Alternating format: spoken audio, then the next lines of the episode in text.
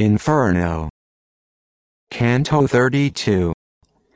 If I had rhymes both rough and stridulous, as were appropriate to the dismal hole down upon which thrust all the other rocks, I would press out the juice of my conception more fully, but because I have them not, not without fear I bring myself to speak. For 'tis no enterprise to take in jest, to sketch the bottom of all the universe, nor for a tongue that cries Mama and Babbo. But may those ladies help this verse of mine, who helped Amphion in enclosing Thebes, that from the fact the word be not diverse. O rabble ill-begotten above all, who re in the place to speak of which is hard, twere better ye had here been sheep or goats. When we were down within the dark some well, beneath the giant's feet, but lower far, and I was scanning still the lofty wall. Heard it said to me, Look how thou step at. Take heed thou do not trample with thy feet the heads of the tired, miserable brothers.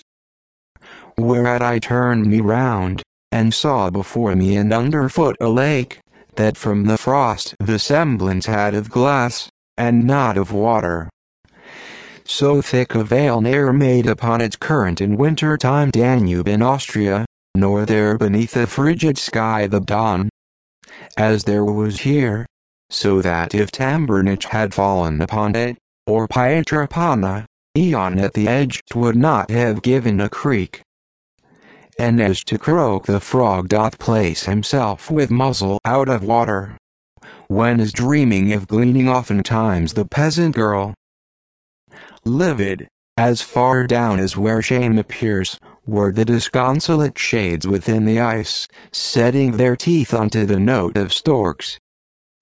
Each one his countenance held downward bent, from mouth the cold, from eyes the doleful heart among them witness of itself procures. When round about me somewhat I had looked, I downward turned me, and saw two so close, the hair upon their heads together mingled. Ye who so strained your breasts together, tell me, I said, who are you? And they bent their necks, and when to me their faces they had lifted, their eyes, which first were only moist within, gushed o'er the eyelids, and the frost congealed the tears between, and locked them up again. Clamp never bound together wood with wood so strongly, whereat they, like two he-goats, butted together, so much wrath o'ercame them. And one, who had by reason of the cold, lost both his ears, still with his visage downward, said, Why dost thou so mirror thyself and us? If thou desire to know who these two are, the valley whence Bisenzio descends belonged to them and to their father Albert. They from one body came, and all Caina thou shalt search through, and shalt not find a shade more worthy to be fixed in gelatin. Not he in whom were broken breast and shadow at one and the same blow by Arthur's hand, Focaccia not, not he whom he encumbers. So with his head I see no farther forward, and bore the name of Sassol Mascheroni. Well knowest thou who he was, if thou art Tuscan. And that thou put me not to further speech, know that I Camicion de' Pazzi he was, and wait Carlino to exonerate me. Then I beheld a thousand faces, made purple with cold, whence o'er me comes a shudder, and evermore will come, at frozen ponds.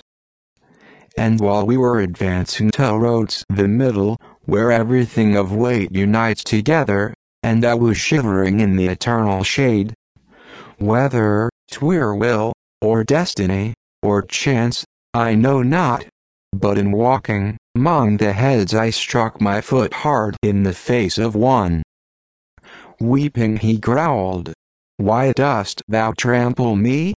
Unless thou comest to increase the vengeance of Montaperti, why dost thou molest me? And I, my master, now wait here for me, that I through him may issue from a doubt, then thou mayst hurry me, as thou shalt wish.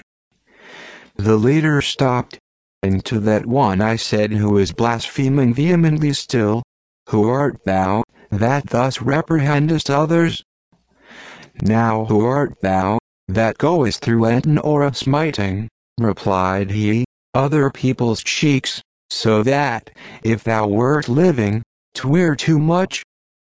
Living I am, and dear to thee it may be, was my response, if thou demandest fame, that, mid the other notes thy name I place. And he to me, for the reverse I long, take thyself hence, and give me no more trouble, for ill thou knowest to flatter in this hollow. Then by the scalp behind I seized upon him, and said, It must needs be thou name thyself, or not a hair remain upon thee here. Whence he to me, Though thou strip off my hair, I will not tell thee who I am, nor show thee, if on my head a thousand times thou fall. I had his hair in hand already twisted, and more than one shock of it had pulled out, he barking, with his eyes held firmly down. When cried another, What doth ail thee, Bocca? Is t not enough to clatter with thy jaws, but thou must bark? What devil touches thee? Now, said I, I care not to have thee speak, accursed traitor, for unto thy shame I will report of thee veracious news. Begone, replied he, and tell what thou wilt, but be not silent, if thou issue hence, of him who had just now his tongue so prompt. He weepeth here the silver of the French.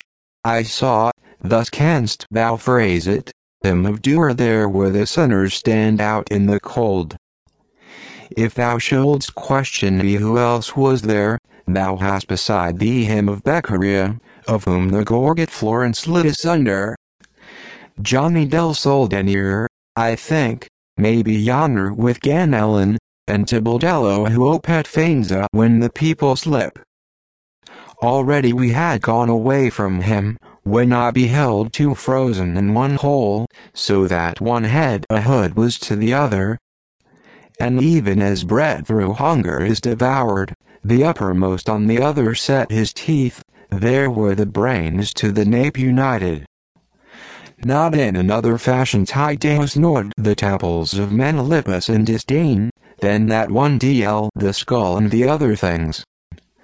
O thou, who showest by such bestial sign thy hatred against him whom thou art eating, tell me the wherefore, said I, with this compact, us.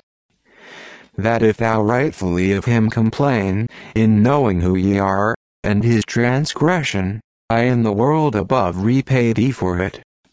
If that wherewith I speak be not dried up,